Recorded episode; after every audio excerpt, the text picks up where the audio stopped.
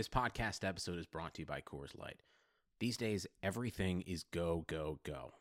It's nonstop hustle all the time. Work, friends, family expect you to be on 24 7. Well, sometimes you just need to reach for a Coors Light because it's made to chill. Coors Light is cold lagered, cold filtered, and cold packaged. It's as crisp and refreshing as the Colorado Rockies. It is literally made to chill. Coors Light is the one I choose when I need to unwind. So when you want to hit reset, reach for the beer that's made to chill. Get Coors Light in the new look delivered straight to your door with Drizly or Instacart. Celebrate responsibly. Coors Brewing Company, Golden, Colorado. Sacramento. Three on one. Bagley the step. Bagley with the dunk. And you can put it in the book and send it to the left. There it is.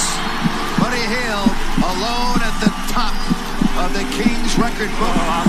To see Fox Force 5 in the open court. Fox into the lane. Oh, if you don't like that, you don't like Kings basketball. Oh. Welcome to another episode of the King's Pulse podcast. I am your host, Brendan Nunez, and there's no Rich today. He's getting started on that King's wedding going on. And I have Tim Maxwell with me. How you doing, Tim? Good, man. How are you? I'm doing good. I appreciate you taking the time to come on and talk with me a little bit here. Yeah, of course. And I, I'm, I'm a little offended. I've been on, this is my second time on, and Rich has dropped out both times, so not really sure what this says about our friendship. Yeah, Rich was like, you know, I can't make it. It's perfect for you to talk to Tim, so I don't have to do it. That's a exactly. We Yeah. talk enough in person. But you just put out a great article, I believe it was yesterday morning, a center breakdown for the Sacramento Kings this offseason. And I was just commending you right before we started. Anyone that hasn't read that article, make sure to check it out. It goes in depth on all of the needs and we can break it down a little bit in here as well. I really wanted to talk to you about these centers and break it down here. The first thing I have for you is what do you feel like, and I know you said this in there, but what are the main needs that we're looking for in a center this offseason? Yeah. Um, so for me, there there were four main areas of concern that I wanted to address in this article.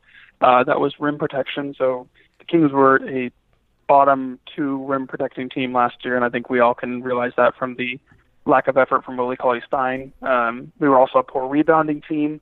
Um, and then the two areas in which we were actually pretty good in last year that I want to make sure, or I would want to make sure if I were in charge, that we were not sacrificing too much of in a big man, uh, would be floor stretching for De'Aaron Fox's attacks, and then rim running as well, just to make sure that when Fox attacks, not only do we have spacing on the floor, like I just mentioned, but also someone to catch lobs and, and offer that vertical threat and, and pull that big man away from Fox, or if he doesn't get pulled away, then to give him an easy alley-oop target.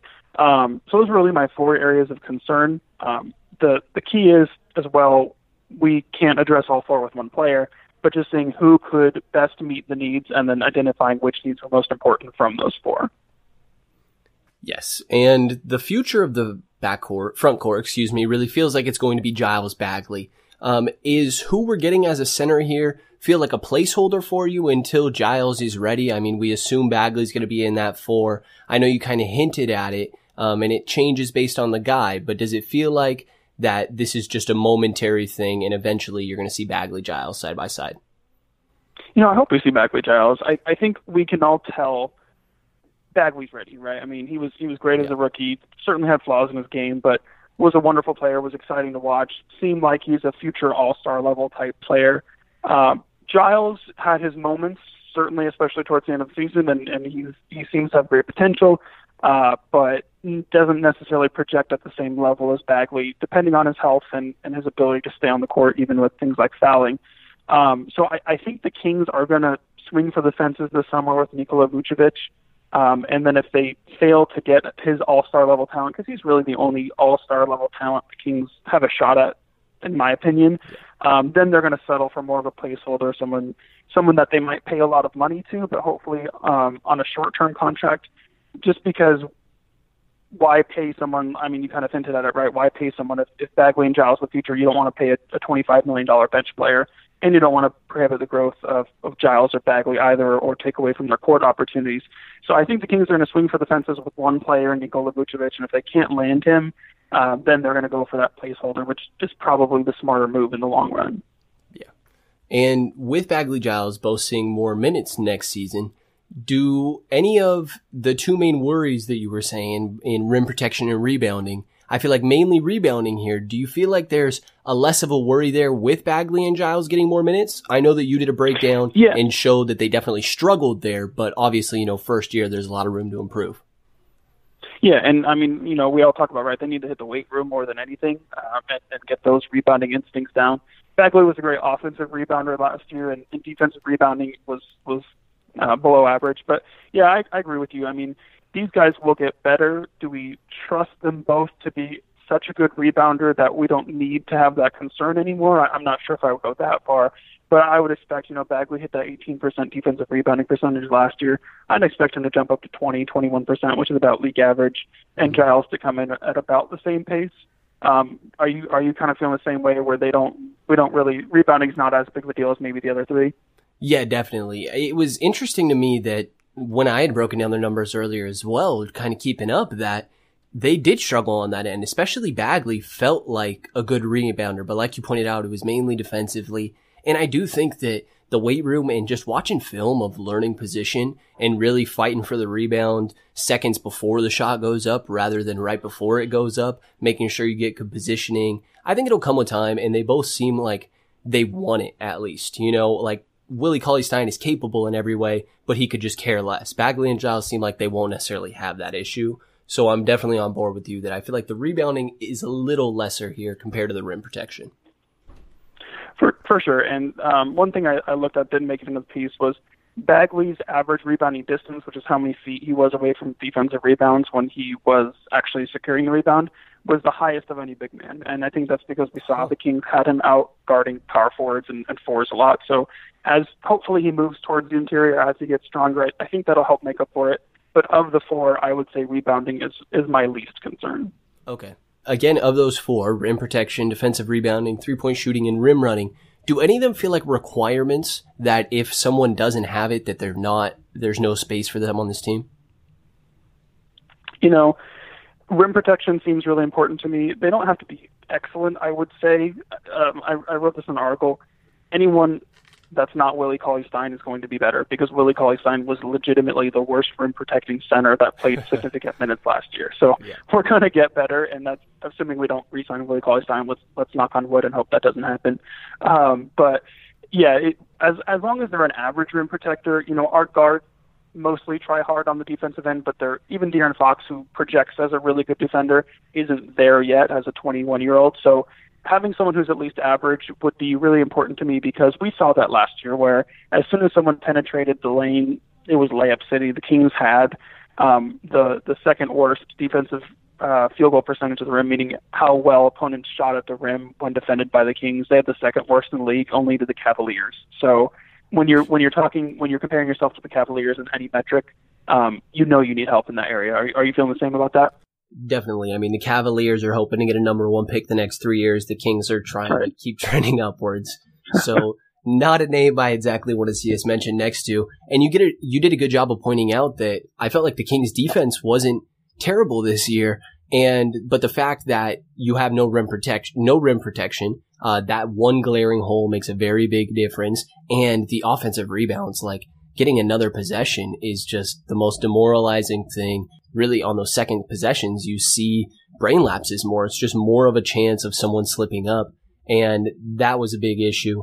Um, the last thing to kind of preface here before we get into some guys, I wanted to see what you think uh, about the amount of minutes that are going to be avail- available for a center we bring in.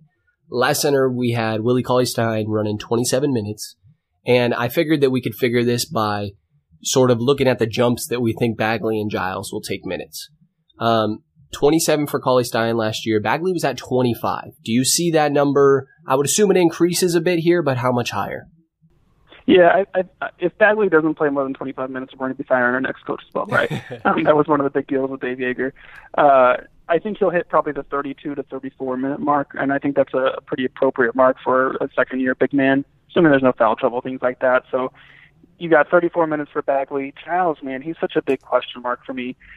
I, don't really see him playing more than 22 to 25 minutes, and that would be on the on the upper end for me. Both due to health concerns. I mean, he did miss the last chunk of the season, and just you know fouling concerns, making sure he's impacting the game on on a positive level. Um, and Lev Bjelica as well, so he's probably he he deserves 15 to 20 minutes a game. So I, I think the higher um, level player, right? You you add to the team. I think Bjelica would drop his minutes first, and then Giles. I don't think Bagley's minutes are really moving. So you're looking at anywhere from 15 if it's a low end player to, to really 25 minutes a game. I could maybe 27 minutes a game. I could find for this player. So, you know, a, a guy like Nikola Vucevic, who I've mentioned a couple of times, is he going to be satisfied with 25 minutes a game and, and a lower usage rate? I'm not sure that's really what he's looking for next year. Yeah, that was the first one I was going to talk about with you here. And Vucevic, it seems like it's going to be max money. I saw you throw around three year 100, but I've seen that there's ideas of um, Orlando bringing him back. I don't know they're paying a five year max. That seems a little much for Vucevic. But is there almost this if you're gonna spend money, now is the time to do it before you're paying the extensions for Fox and Bagley? Yeah, so that, that's that's the key, right? Um, I, I mentioned this in a, in a totally separate article, right? The Kings have money this summer and next, and and beyond this summer and next, they're out of money between a Fox extension, a Hield extension, uh, a Bogey extension, a potential Giles extension. They're they're going to be a tax team most likely. So you've got to spend this summer next. Now, what you mentioned, you know, with like the five-year max with Orlando, you know, if the Kings give Vucevic a, a four-year, I think it's like 140 million dollar max or whatever it is. Um, you know, he's 28. So that, that means he's going into 32, 33 age range, and he's a one year All Star, right? He had his best season of his career, which, you know, he's right in his prime right now, but I'm paying prime now and prime when he's 32 is a little steep. Um, so I agree with you that they're they're going to have to give him a max. I think if they want to really pursue him, right? I could see the Kings saying, "Hey, if we can get a kind of a deal on this guy at 390, uh, three for 90, three for 100, we'll throw that offer out there, and then if he declines, oh well." Um, which I think is what's probably going to happen. Just the little tidbits I've heard is that I don't think the Kings will offer a max, but if they really are serious about acquiring Vucevic, a max is what's going to get it done. It would take close to, I believe it was 32 million just in the first year, and the Kings currently yeah. only have 33 available. Um, obviously, there's hopes of reworking with Barnes. Maybe it saves you five million, but it's taking up almost all of your money here, and there's really you would hope to get other impactful players at these other positions, right? And I know Vucevic was your was your number one option here when you sort of added up what everyone did best. But is it almost that he does more than you need? That you almost are looking for a role player almost in this role rather than, like you said, someone that has seen an all star team, even if only one year? Yeah, that's a conundrum, right? I mean, so Vucevic, right, all star level player. He played like an all star last year. He deserved that nod. Um, you know, one thing I looked at with Vucevic and one reason I've been uncomfortable, I've kind of, I, I really flip flop back on Vucevic on, on an almost daily basis because he averaged 70 touches a game last year, 70. And I think all of the Kings big men last year, I, I'm going to get the number wrong, but it was something like 145 between all the bigs.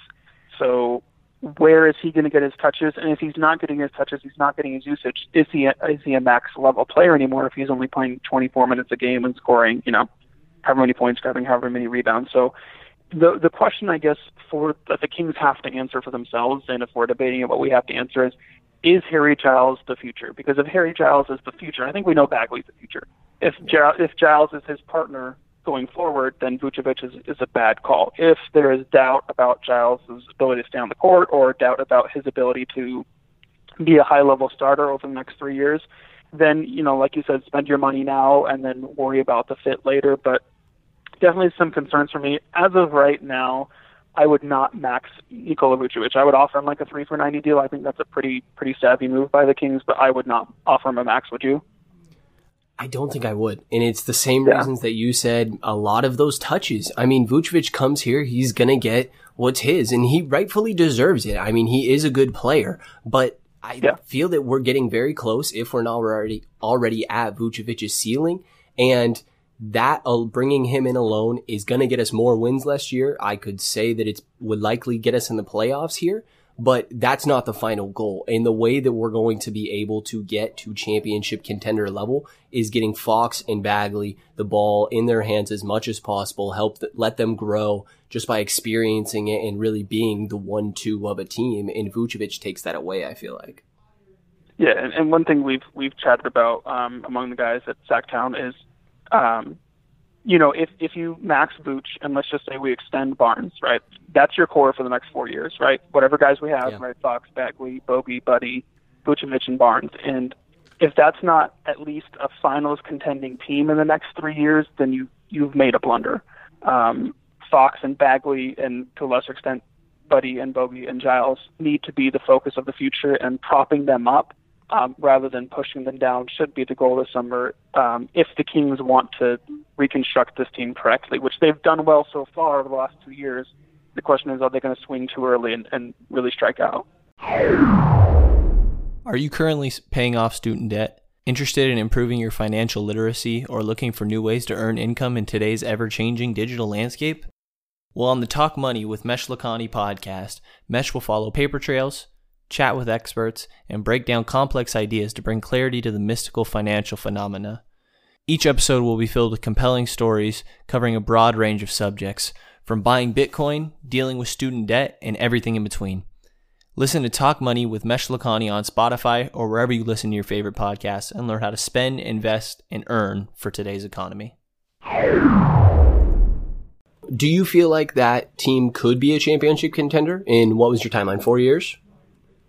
Yeah, four years, man. I mean, it's it's potential, right? Because Fox and Bagley are the, are the biggest pieces of that, right? So if Fox gets to All Star level, if Bagley gets where we think he could get at a at a Chris Bosh slash Amar'e Stoudemire slash Blake Griffin hybrid or tribrid, I have no idea how you would call that, whatever you would call that.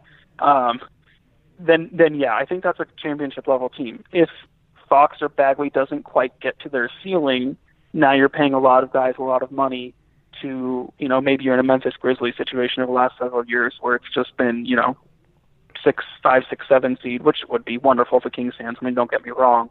But if that's your perpetual window for the next four years, then then you could be in some trouble. Although, you know, the, the counter to that is in four years, Fox will be 25 and Bagley will be 23. So you still haven't even hit their prime. So that, that's the other side of the argument. But do you feel like the chances go down? Say that we manage to get Dedmon on a four year contract. Are the chances that much worse of really propelling to that championship level since it does mainly go on the shoulders of Fox, Bagley, and the other young guys if we had Vucevic four years compared to Dedmon four? what you're doing in that case, right? So if, if we can substitute Vucevic for Dedmon, which is who is the other high highest ranking person they tied in scores, um, Dedmon's a slightly better rim runner and Vucevic is a slightly better rebounder, but they're both excellent fits for the Kings. They both stretch the floor. Um, what you're doing is you're relying on the young talent, like you just mentioned. So if I believe, and this is what I've kind of preached on Twitter, um, and I preach a lot on Twitter, so this is one of the things I preached on Twitter is if you think Giles is ready, then Dedmon is the right choice or one of the right choices because you're, you know, like you said, you're not spending a ton. Um, he, he's easily assimilated as a bench player or as a starter. He's averaged 24ish minutes a game for the last few years. So he's not, you know, Vucevic is going to demand touches. He's going to demand minutes. He's going to demand, and not in a bad way, but just due to his level of play. Whereas Dedmon, you know, if Giles is ready 10 games in the season next year, I can move Dedmon to the bench. Now I have a strong bench player, and I'm I'm good to go for the future. So, in a way, if Giles is ready, um, and Bagley is ready to take that next step in the next two years, then then yeah, I think the team is better set up, even just money wise, further cap flexibility to get better role players. Like you said, we max Vucevic this summer. We are not getting any other good free agents. That's just the line you're drawing on the sand there. Yeah, agreed with you there. And if we are talking Giles Bagley as a future front court, my struggle is I feel like offensively it'll work fine. You know, positions on offense aren't the same as you need these defined what's a four, what's a five necessarily. And but it's the defensive end, and it's really going to be. I, I don't know who is guarding these big these big fours. I mean, in these playoffs, you know, both of these guys can guard a Draymond. We even saw Dudley at the five sometimes, Siakam, Ibaka. These guys can both do that. But when you're facing these bigger, bigger guys like a Marc Gasol, Andre Drummond, Joel Embiid, do you feel like either of these guys are going to reach a point where they can really at least slow them down? Obviously, they're beasts and in a way unstoppable at times, but which of these guys feels like they can handle them on the five position defensively? I think it's going to end up being Giles, and I feel uncomfortable saying that because I've preached Bagley as a center for a while, um, so I feel like I'm betraying myself. But Giles, I think, has better defensive instincts than Bagley. Bagley showed some so showed some chops as a as a rim protector last year, as a pure shot blocker, help defender. But Giles, we we've seen him get in passing lanes. He's he seems to have a little bit more defensive fire than Bagley. Again, nothing against Bagley, just Giles likes to get in guys' faces and trash talk. I mean, he got ejected from a Summer League game. I mean, the guy likes to compete. Um, so I, I think if you're if Giles and Bagley are the future, you're the two strategies you're going to have to use on defense is one, your quicker, thinner, um, shooting esque big men and Giles and Bagley are just going to have to play the big guys off the floor. You know, like we've seen happen in the playoffs where Clint Capela got played off the floor. That's kind of going to have to be your strategy. And then as well as you know, you got not not saying Harry Giles is anything close to Draymond Green right now, but if Harry Giles can get to the point as a defender where he's like Draymond, where he can just kind of get down on his haunches and just bully guys in the paint, even bigger guys, you know, almost like a Chris Paul even does, or um, a Kyle Lowry or James Harden. Um, that's going to be your other strategy. So I agree with you. You're not going to have that bruiser, or I guess the other thing is then that's when you have a bench bruiser to come in and, and help support that team. But there there are definitely concerns um, with the size of Giles and Bagley and, and some injury history with both of them as well. And sort of back to some of the potential bigs this offseason, we touched on Dedmon, and the other one that I feel like falls in the same category of really ticking a lot of these boxes, mainly three point shooting, is Lopez and Dedmon. They are the only ones left, aside from Vucevic, that hit a three. Um, respectfully, in any sort of way, I know some of the others had attempts here and there, but right it feels like, and Dedmon has been the one, number one option for a lot of people. Like you said, he checked the same amount of boxes as Vucevic. He's 28. He just played in the highest pace team in Atlanta. Uh, spaces the floor, does everything, but is a whole lot cheaper. But and theoretically, in regards to what he brings, but I feel like Lu- Lopez and Dedmon are going to be in such high demand this offseason because they are the only two sort of traditional bigs left that also space the floor. Do you think that it's going to be difficult for any team to get their hands on those guys? And I know they both kind of want to go back to where they are right now also. Yeah, I mean, we, we've we've heard reports that Vucevic doesn't really favor Sacramento. I think that came out a few weeks ago. Now, how reliable that report is, who knows? Um, yeah, I think Brook Lopez is going to be difficult to get. You're right. He's in a perfect situation in Milwaukee. He's got Giannis who's just tearing apart the lane. He's got um, support all around him. He's, he can just not that this is all he wants to do, but he can bomb away seven three pointers a game, protects the rim, and and that's his role, right? He's he's like he's like a different version of Klay Thompson. Obviously, not nearly as skilled, but he he has defined um, roles that he excels at. Yeah. So he feels for the, like an the, MLE candidate for me. It was about like peeps, teams could throw the MLE of forty or forty at him, and that's what I saw from Milwaukee a lot also. Yeah, I, I think I think if you're pulling Lopez out of Milwaukee and just frankly pulling away from any other contenders with money, you're you're gonna you're gonna pay. Um, you know the the number I've thrown out is 15 to 20 million a year. Yeah. That may be way off. I'm I'm terrible at guessing free agent contracts. Not a skill I think anyone in this world possesses, to be honest with you.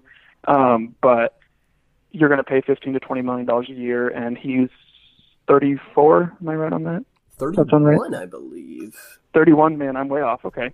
Um, yeah, so he's he's in his 30s. So if you're paying him three years, let's say 60 million dollars, you're paying him until he's 34, 35.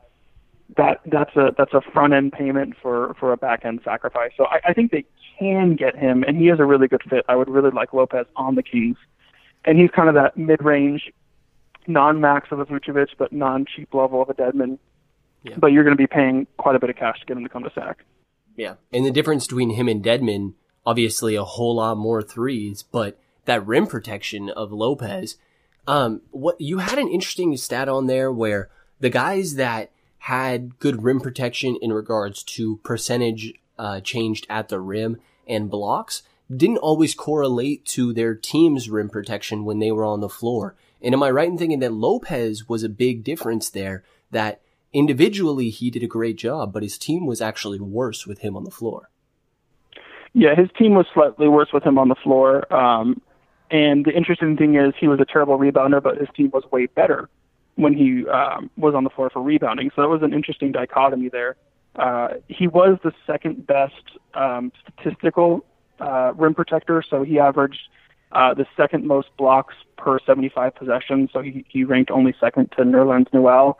Um, and then his defensive field goal percentage of the rim was the best. Um, so opposing players shot 11.4% worse at the rim when he was in the game, or when, excuse me, when he defended opponents to put that in perspective, Rudy Gobert, I think, landed at about 10.8%, negative 10.8%. Yeah. Willie Cauley Stein was a positive 2.9%. So you're looking at a, a, a almost 14% differential between how opponents shot between Willie Cauley Stein and Brook Lopez. So that's where if rim protection and three point shooting are your priorities, because I think everyone kind of just needs to pick two, then Brook Lopez looks like an ideal candidate, although there are some questions about his rebounding abilities. Um, even though his team is better when he's on the floor, he's not a good individual rebounder, and he never has been. Yeah, and am I right in thinking that out of these, that Dedmon was your number one option? I saw so I saw you throw around four different contracts and asking what people would prefer. I want to see what you had picked. Um, you threw three year 100 million Vucevic, three year 60 Lopez, three year 45 Dedmon, and the same three year 45 DeAndre Jordan, it was pretty easy for me to pick Dedmon here. Yeah, for sure. I mean, I think production, fit, um, ease of ease of transferring between the bench and starters, three point shooting, rim protection, rebounding. I mean, he was, if I have my chart here, he was average or better in all four categories of rim protection, rebounding, floor spacing, and rim running. Um, and then he was elite in two of those categories. Yeah. So, and that was in floor spacing and rim running. So, I just I haven't heard a single mention of the Kings being interested in Dedmon, and I, I think it may be a, a big name splash desire of the Kings, and Dedmon's certainly not a big name in the NBA. Um, but I hope we see those talks or those rumors start to percolate soon. Maybe the Kings will read my article and listen to me for, for one time. I mean, I've heard nothing but great things. I've talked to Chris Kirschner, is the athletic cover for the Hawks about mm-hmm. Dedmon's impact in the locker room. All the young guys absolutely love having him there. I like the idea of a bit more of a veteran almost in a way, even, which is weird to say about a 28 year old, but in comparison to Vucevic. Um, right. And there was a quote from one of these Chris Kirschner articles that was very interesting. Um, and just to read it real quick, it's quote, the young core we have is a special, is a special group of guys to be here for that will definitely be something special. I love the city of Atlanta, but whatever happens, happens. Um, it's fairly normal to say you love the city you're in, but I've heard Dedmon say nothing but wanting to come back and him liking being around young guys is something that I feel like we don't know, but Lopez might not have in the same way that if having tasted a championship, it feels like their priorities could be in different places here. Yeah, that, that's a great point. And Dedmon has worked his way through the league, right? He, he hasn't always been, or he's well, he's never been a star, but he's he was not in the league for a while. So I think for him, I, this is just making, me making an assumption about him as a person, but I could see that resonating with him. Hey, I want to help these young guys along because I had similar struggles and I had to fight my way for a place in this league. So, you know, locker room is, is a big deal to the Kings, um, according to what they say. And, you know, Harrison Barnes seems like an excellent locker room leader. And if you're going to add another guy in Dedmon that also portrays those same traits, I mean, that, that's just another, another bonus point for a guy of Dedmon's caliber. The next one I wanted to go into, well, the other two that you had that you seemed to approve of were Lopez, Vucevic, Dedmon, and then De- uh, DeAndre Jordan and Richaun Holmes. The next one I wanted to go into was DeAndre Jordan. And we've heard this sort of narrative that there's empty rebounds. Like he was the best percentile wise in defensive rebounding percentage, I believe it said in your article. And is there, do you buy anything to this of some of these are sort of pseudo rebounds that, I mean, how do you, how do you get a fake rebound really, right? Yeah, it's it's interesting. So Jordan is my Achilles heel of this group um, for a lot of reasons. He, everyone. So if you talk to like a writer for the Mavericks last year, so we like TJ Messias who just joined our crew. She was she was the writer. She writes for the Mavericks full time. Um, she would tell us not to sign Jordan, to not touch him. I mean, I'm I'm gonna put words in her mouth, but she said that many, many times. And um, you know, I don't know if you. This is a random clip from last year when he was on the Mavericks, but there was a point where Luka Doncic was going after a rebound, and DeAndre just kind of ripped it from him, and, yeah. and Luka was clearly annoyed that that occurred. Um, so it, it's hard to it's hard to say there's empty rebounds. He seems to be a guy that likes his stats and likes to get his rebounds. I mean, is that necessarily a bad thing? I, I can't say that's a bad thing. Um, the the two things that I found interesting about his rebounding, you are all correct. He is the best or one of the best rebounders in the league defensively. Um, 31% of the defensive rebounds he accrues. His team um, is only 2% better when he's on the floor versus off, which is about average for a center. And uh, another stat I saw of his, which I didn't put in the article because I, I didn't I didn't have context for it, so I didn't want to just accuse him of, of being something he wasn't. Um, was he had one of the lowest rates of contested rebounds of any of the centers. So the reason I, I didn't put that in the article is, well, maybe that's because guys aren't contesting rebounds when he's in the game because like, oh shoot, DeAndre Jordan's just going to get that board. Why even bother for it? Um, so I, I don't want to necessarily accuse him of anything that's unprovable, but I think he's an excellent rebounder. I think the rebound numbers may be a little bit inflated to what they would be on a team where he was a better part of, a better assimilated. I guess you could say. I don't know if you feel the same. Yeah, I do. It's an interesting thing to figure out. We have a friend of the show that is, uh, it is Brian Zellum is who it is of the Blue Hardwood podcast. It is a Mavs podcast. Oh yeah, I've been on there. Yeah, yeah, has told us the exact same thing that I, you know, I never believed it, but DeAndre Jordan made me devalue rebounds so much this year because of that type of stuff of really chasing rebounds that someone else could have gotten. I guess you could say Russell Westbrook is sometimes guilty of the same thing. It's not necessarily terrible, but he is a good rebounder. Sometimes the stats just might be a little bit misleading there.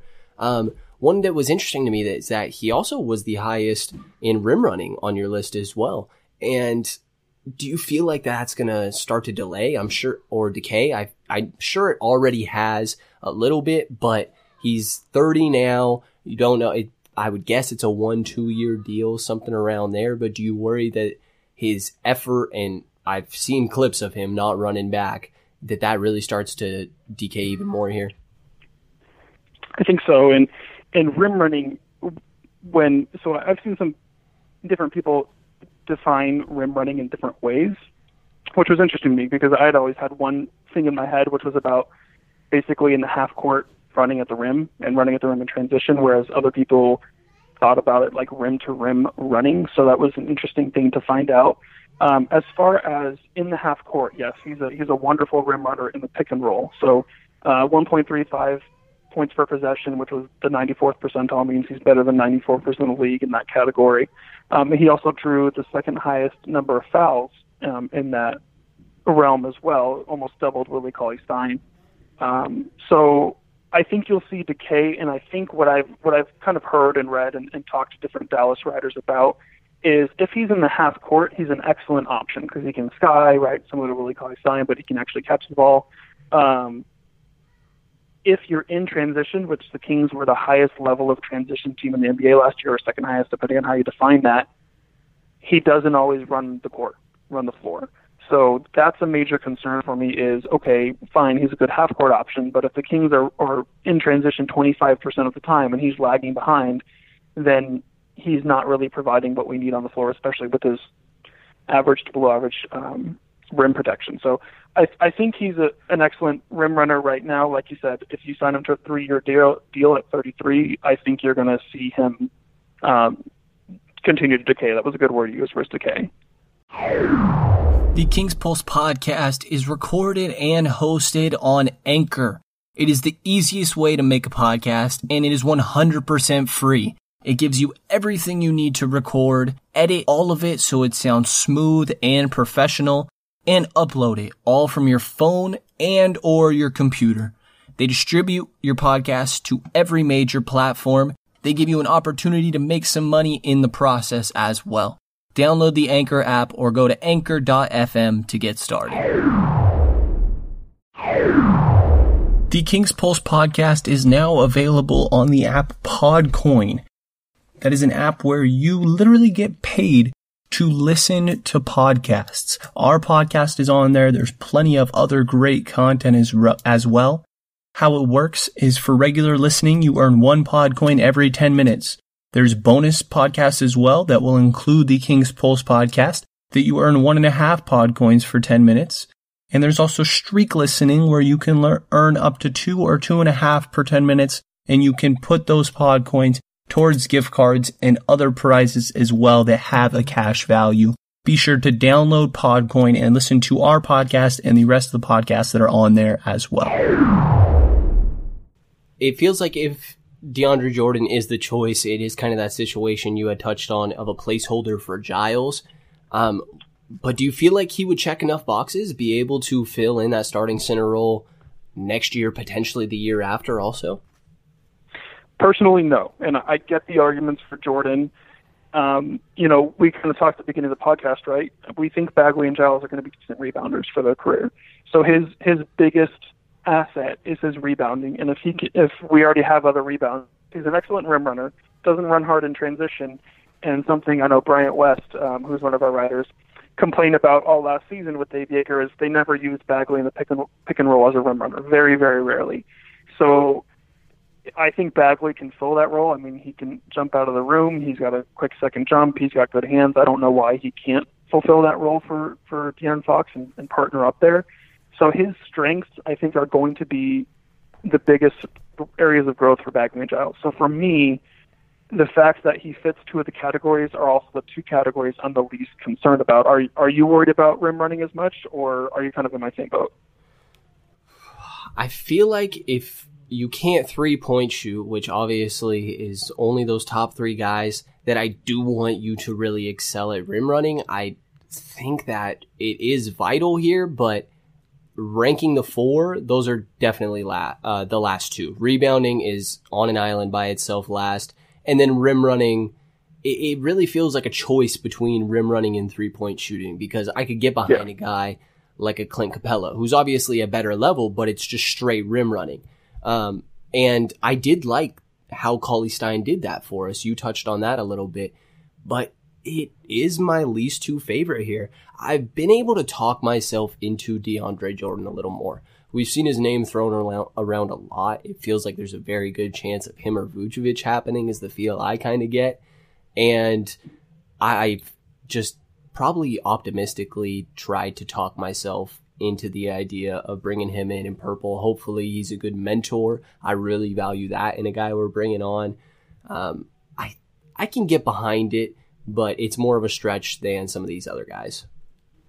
Right, and and where you know if the Kings go out and at DeAndre Jordan a high, a high dollar contract, I'll be disappointed, right? Because we can do better. Now, if we go after a Vucevic or a Dedmon, or at least we're rumored to be interested in those guys, those plans fall through and you know we we fall back on DeAndre Jordan in the third or fourth. Or, um, I think there are better fits. There are cheaper options. I think there are so many more ways to improve the team at a higher level at a lower cost. That, like you said, Jordan, I can talk myself into him, but I'm I'm not into it at all. I'm I'm not a fan at all. Yeah, agreed. On board with you there. And then the last name that you had listed interest in, I mean, we'll go through some of the others as well here, but you touched on Richaun Holmes at the end as well. And a very intriguing thing about him that you did a good job of pointing out was that he has more switchability that it seems like these other guys don't. And I don't really need a crazy amount of offense from these centers. Like I mentioned to Clint Capela, if, if you can play defense and then just rim run, I'm fine with that. And Holmes almost feels like a extreme light version of that in a way, if you agree.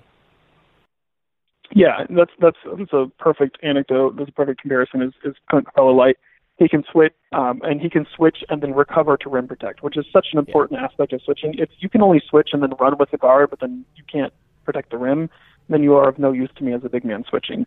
Uh, that's that's not proper pick and roll or, or pick and pop defense. So for me, yeah, uh, he can he can rim protect really well, um, and he can rim run really well. He scored above average in both. The uh, probably the biggest concern with Holmes is is his rebounding. If that's not a concern moving forward, then then that's not as big of a dagger in in his signing. Um, the Suns were a much worse rebounding team with him on the floor. I think they dropped about like five percent in their defensive rebounding, but he was also replacing DeAndre Ayton a lot, who was an excellent rebounder. So that's that's something to take into account in that context. Holmes isn't necessarily as young as I think sometimes people think he is. I can't remember his age off the top of my head, um, but he's he's he's he's moved around the league a little bit. But I, I would I will say this, even though he scored lower, I would prefer Richaun Holmes to DeAndre Jordan. Do you feel the same? I do. And like you Yeah. said, he he's 25, so it's definitely younger than Jordan, you know. And the interesting with Holmes is that I have difficulty projecting his contract in a way. I mean, I would think maybe in this five Yeah. million a year mark, maybe some teams paying higher, but I I don't quite see it. I would see a one, maybe two year prove yourself if you want, because you'll really have one chance to get uh, potentially a big contract after that. But he's coming off a four year, $5 million contract, which I can't even say that I've really heard of. And I just, I don't know. What do you feel like the market is for Holmes? Am I in the ballpark around that 5 million range? Yeah, I would say anywhere from five. I mean, ten million seems high for for a player of Holmes' caliber. I mean, there's a lot of money out there this summer, so I think what we're going to see this summer is obviously your your top tier free agents are all going to get paid, right? Then you're going to have a few guys get way overpaid, right? Maybe like a an Oubre or a Deion, because the the, the big money's going to be gone. Um, so yeah, I think five to eight million dollars seems fair to me. I would happily sign him for that contract. That's pretty low. That's um, almost a room exception deal, which I could get if I could get him for the room exception, which is like 4.5 million. That'd be fantastic. Um, yeah, assuming no one really gets goes hard after Holmes, if you can approach him fairly early in free agency, lock him up for three years, 15, three years, 20, I think that's a pretty good deal for the Kings and would prevent them from making a much larger monetary mistake, which is another benefit. And we've said it a couple times, but this is another situation where it would just mean that you have more faith in mainly Giles and that there's a lot more Yeah. minutes going his direction. The other names that you broke down in the article, but didn't really touch on in the end is someone's you might necessarily be interested in were some Ed Davis, uh, Tyson Chandler, Nerlens Noel, and Kem Birch. Does it reach a point where you'd rather have Cauley Stein than any of these guys? Uh, no. Um, I, I Cauley Stein is a better player than some of those guys. I think he's probably a better player than Kem Birch. Um, probably more talented than Ed Davis. For me, the lack of consistency for Cauley Stein, I don't know what I'm getting from him every night. I know what I'm getting from a Kem Birch or an Ed Davis every night. Uh, that plus the fact that I, I think he will be a locker room issue wherever he goes if he doesn't start because he started for four years. Um, I think Cauley Stein is a more talented player and poss- quite possibly a more impactful player. But, but for the level of contributor those players you mentioned are, I know they're going to be my fourth man off the bench or my fourth big off the bench, right? They're going to be my emergency big, my foul trouble big. Cauley Stein wouldn't accept that role. So for me, I know I'm going to spend some money on a center this summer if I'm the Kings. That just seems to be a goal of theirs. So if I'm signing another guy like a Birch or a Noel or a Chandler or someone like that, I know I'm not giving them big minutes or big responsibilities. Whereas Willie Cauley Stein, I think, would expect and uh, demand those responsibilities. Does that make sense? Yeah, it does. And that was the biggest frustration with Cauley Stein is that you knew he was capable. So when he wasn't doing it, it was just the most frustrating thing. Do you think if we signed one of these guys on a smaller contract, it would leave a possibility to throwing a little bit of money at a four? Or is that just like a stretch four, say a Mirotic, even though he's on the more expensive side of it, but like a Marcus Morris? Or is that too repetitive with Bjelica? I think you could do that. And um, Bjelica had a very up and down year, right? Started off shot like 51% from three for the first couple of months, then tanked hard kind of towards the middle, towards the end, and then kind of recovered a little bit. Um, so I don't think Bjelica has to be in the rotation. I think he's a good enough player to be in the rotation. Uh, but we've we've seen Marcus Morris has been associated with the Kings. I think Shams associated him with the Kings, if I'm not mistaken, a couple of days ago. So I I think the Kings could go that route. Um, I know a lot of people really like Mirotic. I don't think he's as good as people think he is, but I think the Kings could go that way where um, you're going to start, you know, a Mirotic or a Morris and a Bagley, and then bring off Giles and another center off the bench. My theme of this article, kind of my intro, was the fact that the Kings have consistently insisted that Marvin Bagley is not a center for whatever reason. Whether or not I agree with that is frankly doesn't matter. Um, they've insisted he's not a center, for, so for them to reverse that stance and then throw him in as a starting center against those Embiids and Cousins and Drummonds would seem a, a really odd change of course for me. Yeah, I'm with you there, and I agree that I do like Bagley in that center role long term, especially with, like I said, I mean, we see Dudley, we see Draymond Green. It's players that, like, yeah. it, having Draymond Green on the floor, obviously he's a different level player but it was able to take out the traditional rim running big of Clint Capela. And I feel like Bagley has that capability, especially with some weight put on. Um, of those four guys left, of Davis Chandler, Noel Birch, is there any separation of any of them between the rest, or does it feel like this group all just goes in the same category? Yeah, kind of same category. All have really like one big strength and maybe a couple of minor strengths I've seen some people, um, you know, just chatting about center space and like, oh well, Noel can um, can defend the rim and then catch a lob. The guy can't even catch a lob. He can't play offense at all. Um, so you know, Ed Davis, same thing, right? He can he can rebound the heck out of the ball. Can't really rim protect. Can't really rim run. Um, Birch played well in limited minutes. He might be my favorite of the group just because I feel like he's the least explored option. He played well in Orlando when he got minutes on a statistical basis. So he might be my favorite low key option. Just of hey, this guy's played pretty well. We didn't get Vucevic. We're going to sign a stretch four, and now we need some big man depth. Let's see what this kid's got. He might be my favorite um, unknown free agent right now. Um, do you have any? Do you have any rankings of those guys, or you kind of in the same boat? Yeah, not necessarily. I do like Chandler, although you did disencourage me by pointing out that his rim protection wasn't as good as I thought it was. But like I've said a couple times, I do really value that veteran presence. And I think Chandler would yeah. be amazing at that. You know, former defensive player of the year. It would be great for Bagley and Giles to learn behind them. But skill wise, it doesn't feel like any of them really separate themselves. Maybe Ed Davis because he seems to be a lead at one thing when none of these mm-hmm. other guys are. Uh, but it is rebounding, which we have said is the least needed out of all of these. But that was all I had for you for the centers. I was going to ask you a bit of, of, our backup point guards and some shooting guards we talked about. Is there anything else that you feel like we missed out on or anything in your article that we didn't touch on? No, I think that's pretty much it. Um, you can read the article, see the rankings. Um, you can disagree with the rankings. You can always tweet at me or DM me, and I'll be happy to argue with you at any time. Um, there, there were a couple of center options that uh, people kind of brought up after the fact. Which one was Kevon Looney?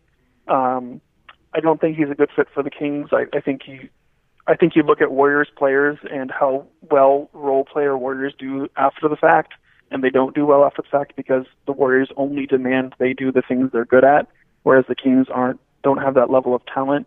So a guy like Looney, um, JaVale McGee kind of fits in, in Tyson Chandler's category as well, although not as good of a mentor. So there are other center options out there that I did not include I mean, Boogie Cousins I didn't include because I don't think he's a good fit either. So these were the guys I think could fill the role for Sacramento. But um, other than that, no, I, I think we pretty much covered everything. I we've talked about me and, and my my thoughts enough. I think. I do want to ask about Looney. I saw you tweet out about Warrior players getting overpaid because they are asking to do so little in this system and it makes them look good. They're doing it on big stages. I feel like Looney agreed that he will get overrated, but he does seem like these skills will translate, not like someone like an Ian Clark where, you know, he goes and gets a decent sized contract and then feels practically completely useless in New Orleans. I feel like Looney has skills that'll be able to translate to non-warrior teams of effort, um, is a very big one, rebounding, and he rim runs a good amount as well. And, and switching, guarding on the perimeter in a way. Yeah, Looney's talented. I, I don't want to take away from the talent of Looney. He he's a rotational big in the NBA, right? Like you said, some of the role players, the Warriors, aren't even NBA players. He's a he's a rotational NBA player. He just doesn't fit what I think the Kings need. Like you said, he's he's a good rebounder and rim runner, which are the kind of the two areas we've discussed that aren't necessarily um, priorities. He can switch onto the perimeter as well. I just I wouldn't foresee him taking minutes from Giles, Bagley, or Bjelica if he can't take minutes from those three guys, I think he's going to get paid more than I want him to pay to be our emergency big. Yeah, totally agreed. I don't see it for the Kings, um, but just like Lou, like I like Looney in general, and uh, keeping with these Warrior guys. And transitioning into point guards here, Rich has a little bit of a slight crush on Quinn Cook, and he's another guy Big that fits yeah. this position. It's mainly that three point shooting. He's definitely a good shooter from outside. Do you feel like that there could be a spot for Cook as this backup two? Uh, Backup one, sorry. Backup one, yeah. Um, so the question I continuously ask myself about backup point guard, right? So we've got Yogi right now. He's making three point one million dollars. Yeah. If we we've we've heard whispers and inklings and things like that that the Kings might move on from both Mason and Ferrell um, this summer. And if that's true, what I need is I need the guy I pay to be significantly significantly enough better than Yogi that whatever I'm paying him makes sense, right? So I don't think Quinn Cook will get a huge contract. I don't think. Um, so I, I wouldn't bringing him on board. And, and kind of what the Kings did with Mason and Yogi early last year was okay, you two battle it out, and whoever wins is going to get that backup point guard spot. I wouldn't say right now I'm confident he's a significant upgrade over Yogi, um, although he might be a slightly better fit with Bogi um, playing off the ball a little bit. But I like him. I wouldn't hate a contract. I'm just not sure if that's where I want to spend my money either. Agreed. It's definitely not a number one option. I know it's not for Rich either. We just did our point guard breakdown, and the top three that we got here were Patrick Beverley. I feel like that one's fairly obvious. I think that we've talked about this and agreed that that is the number one overall free agent out of any position that we feel like the Kings should chase after. Am I right in thinking that? Yeah, absolutely. Okay. And then Cory Joseph was second and lacks the offense of Beverley, but you could even argue is maybe a better defender than Beverley. Uh, actually, I'll take that back because Beverley's also able to switch on a threes and guard threes most Yeah. of the time. Uh, but do you like the option of Joseph in that backup one? I do like Joseph. Like you said, Beverley is a more um, uh, he he can spread out to more positions, like you just said. Whereas Joseph might be a better specific point guard defender, right? He can he can really harass some guys. Beverley's more of he can switch, he can he can harass more positions, but maybe not quite at the level as Joseph. So I think Joseph would be a really good target. Uh, cost level again might be a concern depending on what we do with the center option. Uh, but yeah, Joseph would would rank highly on my list as well. Okay. And then the third one we have is restricted. Uh, it is Thomas Satoransky, but Washington's in such a terrible spot that if you like Satoransky enough, you could definitely pay him out of there and it wouldn't even necessarily break the bank. Um, Satoransky is the most offensive out of these guys. He's talented from there. 49% from the field, 38% I believe it is from deep. Good free throw shooter, but the defense isn't there, but he is six seven, I want to say. So that length does a lot of making up for it. Um, he was third on our list, but I value defense, so I would very much prefer the second two. But what are your thoughts on Satoransky? Rich has made me a Satoransky believer, right? So I, I try not to listen to Rich too much, but he has made me uh, a believer in him. I, I did, I admittedly did not watch a lot of Wizards basketball this year because I mean I already have to watch Kings basketball, so I may as well not force myself to watch the Wizards as well. Uh, but his his profile fits well with what the Kings would need. They need a shooter at that one spot. Um, just kind of bring another name. Like that's why I'm not a huge, very much into like a Ricky Rubio for the Kings. Um, a because I think he wants a bigger role. Also because he can't play off the ball effectively. So Satoransky can shoot. He can drive. Um, he can. He's a he's a very good. Um, he's a very good. He has very good court vision. He, he hooks his guys up a lot and pretty low usage rate, pretty high assist rate for a guy of his size. So I would like it. The the question with teams like the Wizards are, yeah, they are in cap hell, so they can't spend too much, but also are they going to let a young asset walk, um, especially with Wall being out potentially all next year? Are they just going to punt next year? And you know, I mean, who is their point guard if if Wall's injured and Satoransky's gone? Yeah. I think they might be more willing to match on Satoransky than than the league thinks. Yeah, agreed. And it's one of the guys that I believe they actually, I they have bird rights to. Um, don't hold me to that, but they at least would be able to hold on to him. They're making decisions between Bobby Portis, Thomas Bryant, and Satoransky. And to me, number one on that list bringing back is Thomas Satoransky. So I would hope that Washington would go after him, especially what they have five real spots next year and that's including Beal plus no cap space. Your draft pick ended up as bad as possible. Uh, Washington is in not a good space at all here. After those three of Beverley, Joseph, Satoransky, is there anyone else that really makes your ears perk up when you're thinking about a backup point guard spot? Over Payton kind of perks my ears. I wouldn't put him on the level of those three. He's kind of the next year down. Um, he had a good year last year. He can't stay healthy is probably my biggest concern. Um, and he can't really shoot either. So I would want to keep Yogi for sure because I don't think Payton can necessarily last the whole season. Um, so he he would be interesting to me. He he has, I think, a little bit more of a reputation as a defender than actual impact on the floor. Um, but he, he does a little bit of everything. He was good for the Pelicans last year when he was actually playing and, and alongside Jrue Holiday and Anthony Davis. So that would be kind of a second tier guy. Um, other than that, some other names you might hear associated with the Kings that I'm not interested in uh, would be Ricky Rubio. I'm not really interested in Jeremy Lin. Um, that's the the the backup point guard market. There's four or five pretty good guys, and after that, I feel like there's kind of a drop off. That if I'm hitting that drop off point, I I'll, I'll just stick with Yogi and not spend the money.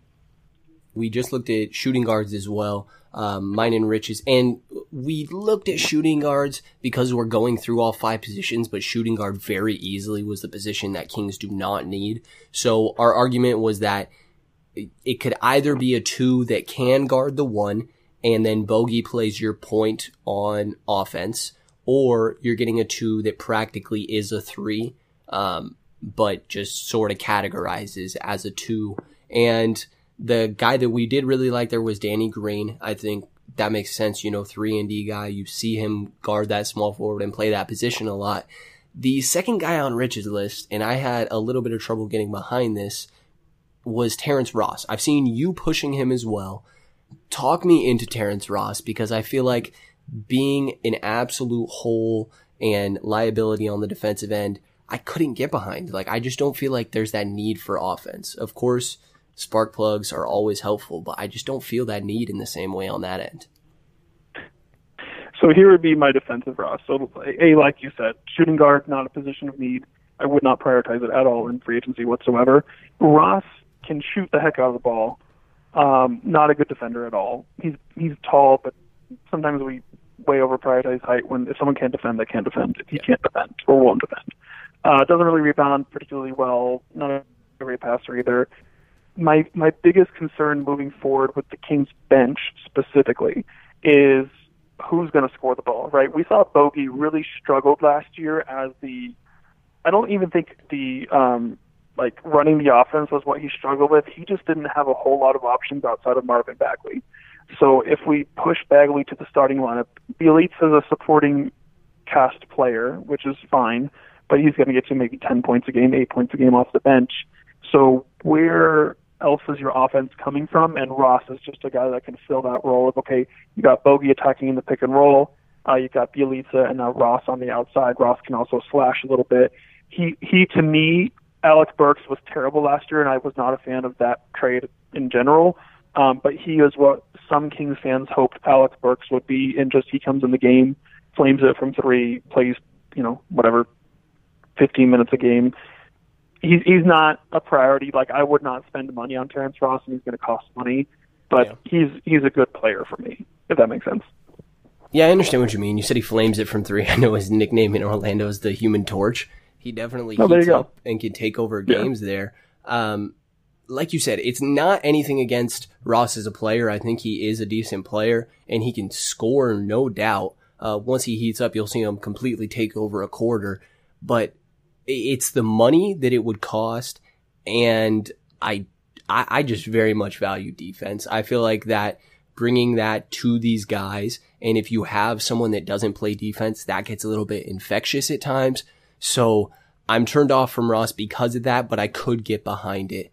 Um, yeah, like we said, there's not really shooting guards that really fit with the Kings here, and we'll get into small forwards on one of our next episodes. Um, the last thing that I wanted to touch on, because this obviously just happened, it's the biggest news, is Durant's Achilles injury. And that usually is about a year long recover, obviously. Um, we hope the complete best for Durant. It's terrible to see, but do you feel like that that alters this offseason? I mean, I saw you tweet about it and I agree. I don't think that this is going to stop teams from sending out a four year max contract. Kevin Durant is has an argument for being the best player in the NBA. Uh, you don't know if he's coming back the same way, but example, the New York Knicks quickly extending that max contract to Kevin Durant. He's getting it somewhere. And there's talk of maybe the $31 million player option and then you rehab in Golden State. Uh, and also I've had conversations of people saying that, you know, there were talks previously that I didn't necessarily buy of Kawhi Leonard taking a short term deal in Toronto and seeing someone go down really could deter people from that short term deal. Or maybe these injuries, Kyrie sees this and he's all of a sudden, okay, I need to take as many years, as much money as possible. How do you feel like this Durant injury alters this offseason? You know, it, like you said, it's all going to depend on the player option. I think he's going to opt out. I think, frankly, the smart move for him to, would be to opt out. Um, he also only has about two weeks to make this call, right? So he's theoretically going to go through surgery in the next you know week or so, next few days, and then he's going to recover and you know be going through the the hardest part of that process as he makes his player option decision. I think he'll ultimately opt out. Like you said, teams are going to offer him the max. Any team that doesn't have to win right now is it should offer him the max if they have the money. Uh, the Kings, the Mavericks, the the Nets, the Knicks, the yeah. the whoever's. You can name probably a dozen teams that should offer him the max, even though he may never come back to um, what he was. So I, I I think it will impact free agency if he opts in, obviously, because then you've got your major player off the board, and now the Knicks are scrambling, and you know maybe the Nets and the Warriors. Well, the Warriors wouldn't be scrambling at that point. Um, so, like you said, I hope he comes back full health, full recovery. I think he'll end up opting out, and I think he'll end up maxing with the New York Knicks. I think that's just a, a, a plan that's kind of written in stone for him. I don't think the Knicks would deny Durant just because they have to wait another year because they've been waiting years anyway. Um, from my perspective, and, and you can tell me if you would disagree, but this will never, ever, ever, ever, ever, ever, ever, ever, ever happen. So I apologize to all my followers that always want me to push that Durant can sign with the Kings. But I mean, if Durant was like, "Hey, Kings, give me a max contract after so I can recover from my Achilles," I'd do it in a heartbeat. So I think a lot of other teams are going to feel the same. Agreed. Before he finishes saying that sentence, when he comes to yeah. Sacramento and says, I want, I'm putting the max on the table, um, there's no reason you don't show some sort of loyalty that guy. Like, I mean, if you're yeah. saying like, you know, I want to rehab here, sure, whatever it takes to keep you in Sacramento, yeah. you know, because then you have that pitch for when he comes out of it. Um, do you, th- I, I agree with you. I think that he's going to end up in New York, but do you think, I think specifically Kyrie Irving here was someone that had been rumored to match, to, um, come together with Kevin Durant. There was a lot of news going around with Brooklyn now. Um, it feels like it does maybe take Brooklyn out of that because Kyrie just went through, you know, Gordon recovering and a really tough season that maybe that disencourages him from teaming up with Durant, but I don't want to read into that too much, assume what these guys are thinking. Um, I think that that was everything that I had for you, Tim. Is there anything else, general NBA, Kings, or anything that you feel like we want to touch on here? Um, nothing I can really think of. I think, uh, I think we have to accept the fact that the Kings are going to prioritize the center this offseason. So some folks are like, well, why don't we just give Giles and Bagley the shot? Which I'm not in total disagreement with, but I think one of the parts of analysis is just because you want something to happen doesn't mean it's it's it's going to happen. So, and we've all been wrong plenty of times before. So, I think as Kings fans, we have to we have to accept the fact that um, the Kings are going to invest a serious amount of money in the position of center this season. So now it's up to us to try to figure out what that best fit will be. Um, other than that, I think I'm out of words. Great. And your number one guy was Dedmon, right? Dedmon, uh, Dedmon is clear, my clear number one choice on board with you there. And I want to make sure I get your Twitter handle right. It is at Tim Maxwell22, correct? That's correct. Or the Sactown Baby Giraffe. I think you can find me that way as well. There we go. Be sure to follow Tim on Twitter. A lot of great content coming out there every day. I know you do a lot of what stat do you want me to find? What do you want me to write about next? Check out his writings, especially that centerpiece at sactownroyalty.com. Tim does an absolutely great job. If you happen to be looking for a writer and you're listening to this, Tim is your guy. There you go. That is going to be it for this episode of the King's Pulse podcast. Thank you to everybody for listening, and you will hear from us again in a couple days.